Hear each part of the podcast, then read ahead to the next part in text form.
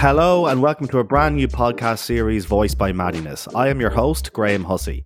We're really excited to bring you entertaining podcasts, and for series one, we're starting out with a bang. Over the next four episodes, we'll be speaking to sex tech founders on starting and scaling businesses in some of the toughest industries to succeed in. Our guest today is co founder of Hanx, Farah Kabir. Hanx is one of the most exciting brands in the sex space in the UK today. They launched with a vegan condom aimed at female buyers and have expanded to sexual wellness and future plans to dominate female wellness. Today, we find out how it all started, how it all scaled, and what's in store for the future. So, Farah, thank you so much for joining us. Thank you for having me. I explained to the listeners in the intro uh, about Hanx and, and what you guys do, but I'm sure everyone really wants to know how did this come about? What's the origin story of Hanx? Um, so it all started when I bumped into my boss uh, buying Johnny's, and it was super embarrassing. Um, so at the time, you know, not just be, me, but some of my friends were having terrible side effects of hormonal contraceptives. So we're talking the pill, patch, coil, really common, mm. um, and common side effects of weight gain, mood swings, acne, lost libido, all sorts. And hormonal contraceptives just weren't working well with me. Um, so condoms are really the only option because they're non-hormonal. However, if you go down the condom aisle, it's garishly packaged. A lot of the products they mm. promote a man's conquest, and they've got terrible names like Johnny Big Boy and Trojan Horse and all classy. Yeah, and it, and as a woman, you're baffled by the choice, um, and it's super embarrassing. So I um, was in a pharmacy a couple of doors down from the office and got my, you know, my meal deal, deodorant, pack of condoms, anything else I could find to cover the, the pack. And my boss was behind me and it was about 1 p.m. in the afternoon. So you can imagine what he was thinking. He was thinking, Yeah. Who is she getting up tanky panky with on her lunch break?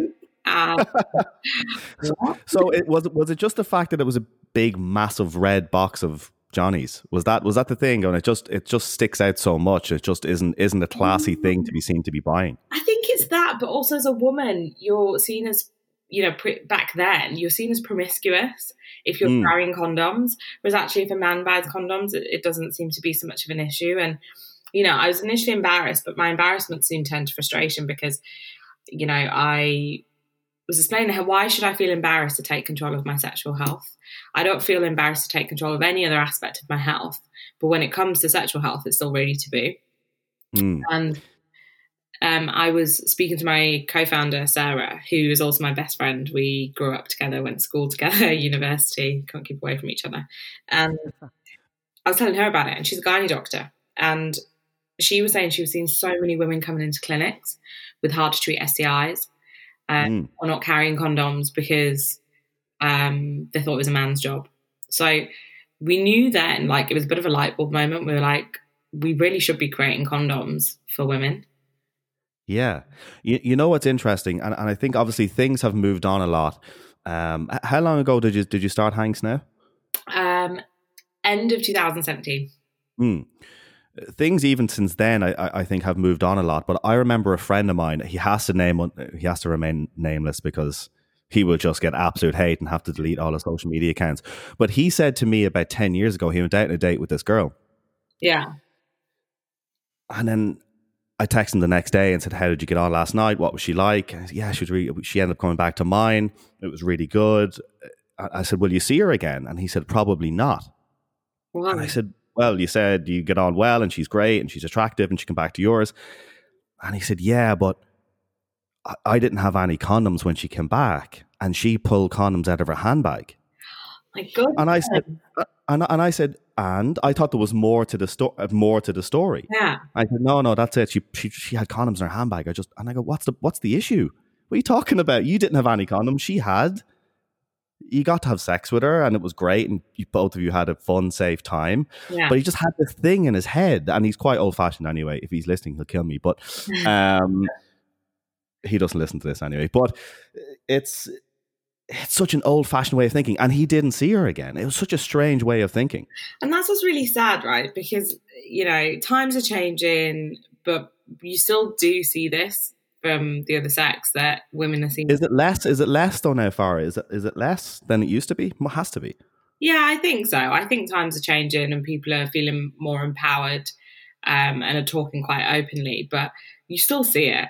Um, you know, just like you said with your friend, like he thought that she was promiscuous and that he he probably may have thought she was shagging around elsewhere when actually, mm. you know, but he was too. Yeah. so it's all fair game. And also, what? Why don't men think the same if women are on hormonal contraceptives? Like, why yeah. the same? Why, why, yeah. why do you not think she's then? So it's it's a funny old one, and that's exactly what we're trying to change with Hanx. We, you know, we want sex to be honest, relatable, real, and on and on your terms. Um, and we can only do that with a real and relatable tone of voice. You know, we don't want to scare people off like you get in sex education, where they say if you have sex, you'll die or get pregnant. Like that's not it. You're allowed you you're allowed pleasure and to enjoy yourself, but do it in a safe way. Yeah, I need to catch up with my friend and ask him does he still think that way, and I'll update everyone in episode two. Has he has he has he matured since? so, so, you so you went to your your your now co-founder Sarah and went look here's here's what I'm after experiencing. We need to change this. Yeah. What are your thoughts? And she's she's a gynecologist. The the toughest business uh, to start and you know in the very beginning is a business with a physical product, right? Yeah. You you and Sarah couldn't go make Johnny's at home and the balloons and test an MVP, right? It just yeah. it obviously wouldn't it wouldn't work. So so tell us about, you know, what Sarah thought of it and the next steps. Um so we both thought of the idea literally at the same time. It was like a light bulb moment after we were both discussing experiences and, and challenges on, on both sides of the table. Um, and then when we researched the market, we thought, you know what, before we tell our our parents that we're going to quit our day jobs and spend our life savings on fed Johnnies, let's actually make sure there's a market. And mm. so we surveyed 2,000 women to find out what they wanted from a condom brand and what was preventing them from purchasing condoms. Um, and the output really was Hank. So, you know, women care about sustainability. They care about the ingredients that go in and on their bodies, just like they do with skincare, for example. Um, and also, if they were to use condoms, they don't want them to feel or smell like condoms. Now, that is a bit more challenging, but what we tried to do to alleviate that was to make them as thin as possible for maximum sensitivity. And we've got a really light, clean scent uh, a little bit like Nivea. So it smells really fr- fresh, not like uh, pungent latex. Mm. So we really tried to to harness the all and like all the aspects that women want from condoms. And finally, the packaging. Like we're not pink and girly and floral. We're just chic, neutral. Um, you know, we aligned to beauty standards so that it would really fit in with all the other products. You know, on your shelf or in your yeah. handbag uh, or in your wash bag. So once we it's quite a classy it's quite a classy look right it's it's not we're super we're super girly it's it's more it's definitely a classy brand thank you and i think the reality is yes we're targeting women who are an underrepresented market however um, they go on a man. so men and women both use them. We don't want to alienate men from this. And ultimately, our brand speaks to everyone. Um, so it's important that we weren't just pink and girly. Um, yeah, of course. So once we had the components that we wanted, we then went to various manufacturers. And you're right, it was super tough being a consumer mm. product without an actual physical product. You know, a lot of manufacturers thought we were two little girls. We didn't actually get many responses. Um, you know, we we tried to pre-validate the idea by speaking to investors, and they were like, "No, you don't have a product. Show us the product." you know why change something that's already in the market? You know there's one per- there's one brand that dominates that market. You know it's a real challenge. You've set yourself up for failure. We had all sorts of um, real barriers when it came to actually launch the product but you know sarah and i were super determined. We knew there was a gap in the market. No one was doing this in europe um, and we'd validated that with our 2000 strong survey. So we spent our life savings and actually launched um, the brand with a product. And then when we had it live on on the site and in certain smaller retailers we then we got the traction and then we got investors interested um, and more customers as well. Of course. And and how difficult obviously there's there's two levels of difficulty mm. probably with this right? One in the beginning you don't you don't have a product you haven't sold any because you need you know, you were seeking investment to get that done and then obviously the other problem is, and unfortunately, you know, it is the case that probably most of the investors that you were speaking with were probably middle-aged men. I'm going to take a stab in the dark. Yeah, yeah, you're. And what was that like? You know, you're talking about you're talking about something that are they're for sure going to go red in the face. At least most will, right? It's um, it's just the way it is. What was that like? Because you had a product, you had the website live, you had it in small retailers. Uh, you know, I've never seen. Uh, obviously, I know you guys since since you since you started this. I've never seen two founders hustle more for for for, for free PR right? I, I, don't, you know, every podcast, every every you know online uh, articles, everything. You guys were just everywhere, and and it was, and and you guys still are. You still do it. So, you know, what was? It's an interesting one. What was it like meeting those investors when you had a product you had and you pumped your life savings in? So yeah. if anything showed dedication, that's it. Yeah, and and thanks for your kind words, Graham. I think the reality is we cannot fail. like we come from two very academic backgrounds and you know we'd taken a big risk to quit our very well paid jobs to be doing this um, and we were so confident in the product um, that that we knew that there was a market but it it just took a lot longer to cut through you know i think um, the sexual health or sex tech space had only started to get popular maybe a year or two ago in the UK. I think it was way more popular in the US. So when it came to speaking to investors, you're right. We had we had um, a number of them were male, white, older, and didn't quite get it. They didn't understand why a woman would buy condoms or didn't understand how we were going to monetize or make money from this because there was one big player. So it was really challenging and we had a hell of a lot of no's, but you know, Sarah and I don't take no for an answer hmm. and we do we hustle hard and we really enjoy it. Like, you know, when someone when someone says you can't do this or it won't work, it gives me so much fire in my belly to prove them wrong. So it's actually yeah. and that's what makes you and Sarah really good founders, right? It's just you don't you don't take no for an answer because it it, it obviously is a difficult journey launching any business, and yeah. and in particular one that traditional investors or the majority of traditional investors don't understand, don't get, don't want to touch it, what for whatever reason uh, is in their head at the time. Yeah, and and I hate I and I'm pretty sure anyone who's heard me in any other podcast or shows will know, I hate the default response from some investors that say X brand could just do this. Mm. I hate it. I hate it more than anything. Yeah. And obviously, and obviously, you guys got it. There's one big player. Not even going to bother mentioning their name, but there's one huge player, the biggest one in the world, if I'm not mistaken. Mm. And, and, I'm sure investors would say X brand could just could just do this for yeah. the female market. Yeah, so it's, it's really interesting because I feel like the the viewpoint from investors has changed since we've launched. So, you know, when we were raising our first round, it was, well, what's to stop them from doing it? Why don't mm. they do it? They've got the capital, they've got the scalability. You know, we're concerned they'll come and copy you and do it, and they'll do a much better job.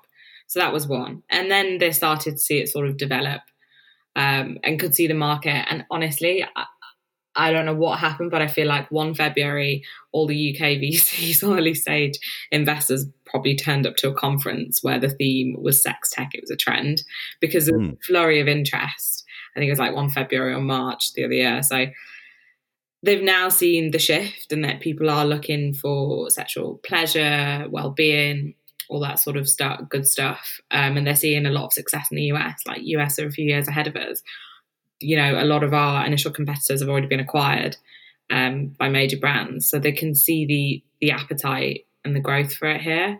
Um, I think coming back to your original question, it just comes down to perseverance. We won't take no for an answer. Sarah and I, we are really lucky in that you know we both have grit and we were both put, willing to put ourselves on the line to prove this out, and we're grateful that just in the nick of time at each round, we'd have some really pivotal investors who would come in who would believe the vision um, and the brand and and got it. And and I think there is another challenge around as being a consumer brand. I think it's I think people find it harder to invest in consumer brands because there's a lot of cash outlay with stock um, and marketing. But I hope that landscape is changing a little and hopefully there's more room for investment.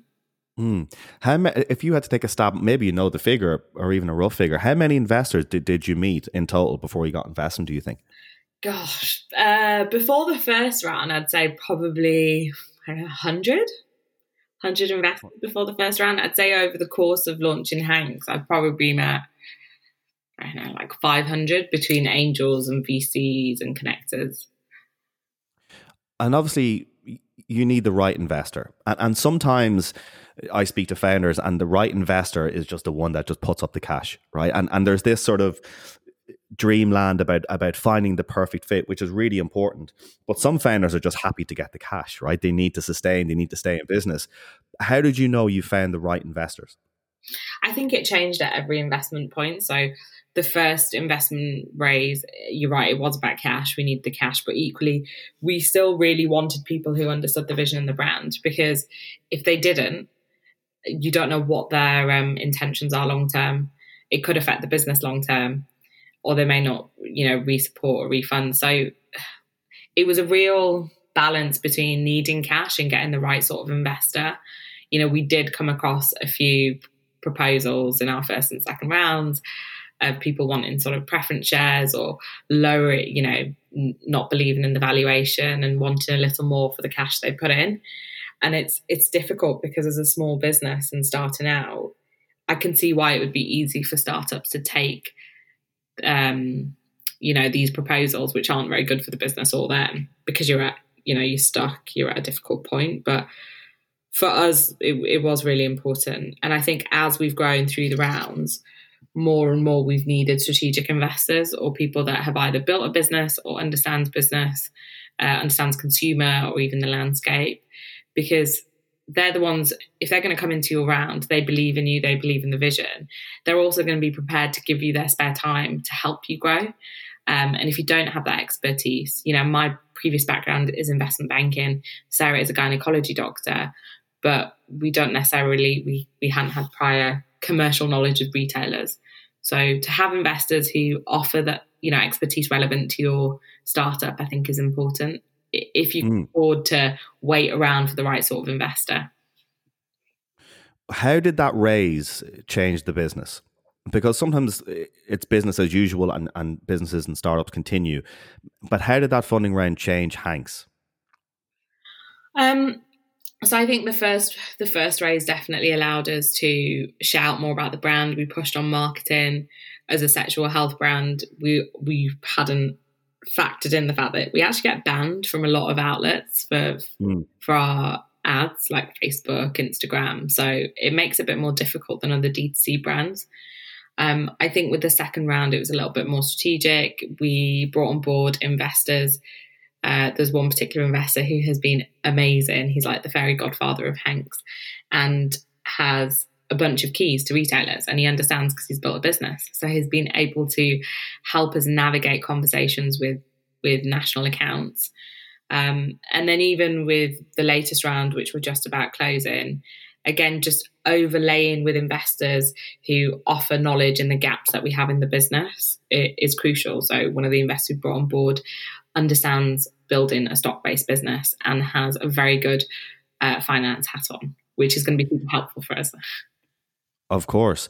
On the on the actual the product itself, was there any was there any any worries around obviously but any business or any D2C brand, you need to build trust. Right? You need you need the consumer to trust to trust the business and trust your product, but it must be multiplied by a thousand yeah. for something like a condom, right? Because uh, the, the the consequences of, of a condom going wrong versus just a mm-hmm. regular, I don't know, whatever, a mouse pad or something you might order online yeah. is very different. Right? I don't know how a mouse pad to go wrong. That was the worst. It was yeah. the worst example I could have chose. Um, what was there? Was there any? Um, was there any worries around building trust with the consumer? Yeah, definitely. I mean, you know, our initial product, which is condoms, um, a medical device, so they're rigorously tested to the same standards as other condoms on the market, and they're regulated. Um, so you know we're certified. So from a manufacturing standpoint, we were secure. But you're right, trust is a huge element. Brand trust. If people, you know, if people haven't heard of us, they're going to be reluctant to try us because they might be worried about the safety element. They don't know that we've been rigorously tested. They don't know that we work just as well uh, as other brands on the market. And they're familiar with one or two big brands that exist, right? So for us, it was super important to build that trust. And the only real way we could build that trust is by educating and giving advice, and especially with Sarah having a gynecology hat on as a medical doctor, it was warranted advice and it was something that people um, understand and follow. And I think that's where our community piece comes in really well. We've got a really strong community online that interact both with our blogs and our education points. Um, that Sarah supports on. But equally, we've got a chat room um, called Hanx Life. It's a bit like Mumsnet, but without your mum, thankfully. yeah, be awkward. I know, but you can you can go on there to get advice um, or ask questions on anything about uh, whether it's sexual health, relationships, you name it. That there's or fetishes, there's stuff on there that the community come together and there's a you know there's a real sense of advocacy there where people respond um, so the trust piece is really important. And I guess a second element to that is retail. You know, yes, we're a D2C brand and we work really well online, but there's nothing better than seeing your brand, a challenger brand, on shelf next to the big dogs. Because that gives a voice of authority that consumers see as, oh, it's legit. You know, it's in it's in a pharmacy or a big grocer. That, you know, that means it works. That means it's real. So I think that builds trust as well you you guys get into a fairly large retailer and if anyone's ever spoke to anyone who's gotten into a, re- a large retailer or even watched uh, a Dragon's Den hung over on a Sunday, you'll know it can be an absolute pain getting into getting into a large retailer. Right? They they want to drive the price down. They want X amount of product being delivered, and it can be hard to fulfill as a small business. Can you tell us about your your experience getting into large retail? Yeah, so our first major retailer uh, was Boots, um, listing over 550 stores. I think that's now gone up even further since launch, but it took us essentially probably two and a half years in total to get in there. So we from start from when you first started speaking to them. Yeah. So wow. we spoke to them well before we had the product and they weren't interested. We kept pestering them about the brand and this is really exciting. This is what we're going to build. And they weren't interested. And then we launched with the product and we sent them samples.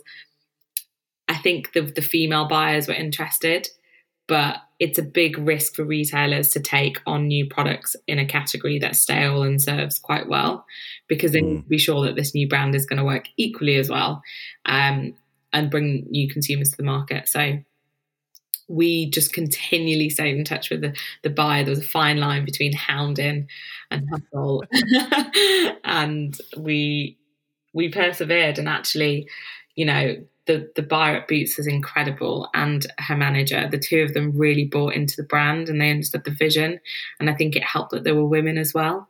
Um, uh, and honestly, since we've launched in Boots about a year ago, uh, just over a year ago, it's really transformed our business um, because it's another element of marketing uh, that's offline that people can see, physically touch the brand and the products. Of course. Uh, can you tell us because uh, I'm, I'm, always interested. I, I, love obviously startups getting some getting big wins. Can you tell us about the day that you got the yes from Boots and what that was like? and, and, how and how and how drunk were you? there was a lot of squealing on both sides of the phone between me and Sarah.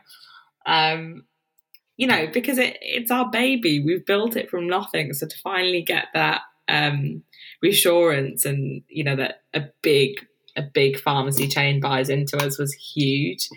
Um, so yeah, there was a lot of squealing. But you know, honestly, I think, and Sarah's very good at reminding us of this. We don't celebrate the wins enough, and I think that's one of the downsides of being in a startup and being lean. Sadly, you just don't get the time. We try to, but there's always something else we have to chase or get to the bottom of. And we're growing as a business, but we're still so lean with headcount. Um, so we really do need to take the time if we can to celebrate the wins more. But I do remember that day really well. There was a, there was a lot of screaming and squealing and jumping around on the phone. You obviously you mentioned you know that's it's so important. You get into a retailer like Boots, that's a huge, massive stamp of approval, and the footfall through Boots, seeing your brand. I obviously see you guys on Instagram, and you're resharing people proudly seeing Hanx on the shelves beside the big boys, right? And and um and it's an it's an incredible thing to see, and that in itself is great marketing you know, I interviewed William uh, from from Vitae Watches, and and I'll never forget it. Talking to him about marketing, and he said you need to own your audience yeah. right? You're you're dealing with Facebook, you're dealing with Twitter, and you're dealing with Instagram, and you're paying them money to show them to, to show your brand to to, to a, an audience, which is their audience. It's not really yours. Yeah. He said, own your audience, own those email addresses, own those relationships. Yeah, and that's something in a way Hanx had to do, right? You you you can't do Facebook or Instagram ads yeah. for Johnny's. Just you can't do it. Yeah, and it's you know we we've managed to sort of go through appeals and get some on there, but we can't rely on on pure online. And I think that's why our community has really been our bedrock and so important to us because it's the word of mouth, it's the early adopters, it's the people that interact with the brand and not necessarily just the product um, that will help grow our both our sales and our community. And I think the important bit with Hanx is yes, we launched with a condom brand because that is the first product that we saw a real issue with. But having launched condoms, we realised there's a whole host of female health issues that are just not being served. And with Sarah's gynae experience and her medical hat on, there's a number of products we can launch to serve women that just aren't there. Um, and you know that's why we launched the lubricant again, same principles, vegan, water based, kinder to your body. Um, and then again, going back to the community, one of the things that led us to launch Hanx Fix, which is our next business, was based on what the community wanted. As soon as lockdown hit, we were like, okay, where are consumers suffering? What do they want from us? How can we help? And convenience was key. We've always said we wanted to make products all the way from a woman's first time having sex to her first child and beyond. It's a really nice narrative for us to work along the female health cycle. So mm. we in September, we launched Hanx Fix because we found that a lot of people couldn't get to the pharmacy or to uh, their doctor, but needed vaginal health treatments. So we offer over the counter and soon prescription products through Hanx. So you can get thrush, cystitis, BV treatments delivered directly to your door next day, all at the click of a few buttons on Hanx. Wow. And it's you you move quite quick with these things, right? Because obviously lockdown hit and you guys went straight on where do people need help? Yeah. You know, and, and, and it's an incredible thing. So so the evolution of of Hanx, it went from, you know, a, a condom brand and then it's it's you know all around sexual health and obviously Hanx Hanx Fix coming next. How was it different from launching uh, the condoms, which was your first product, to launching uh, the lube, which was which which I think was the second product, wasn't it? Was the was it, h- how did that differ? Obviously, you had an existing audience, but was there any anything different between launching those two products? So lube again was based on what consumers wanted. So we did a end of year survey. We were like, right, what do you want next from us? And you know, the highest amount was for lubricant. So it was a little bit different because we had uh, trust in the brand. People knew who we were, and consumers actually wanted to help build the product.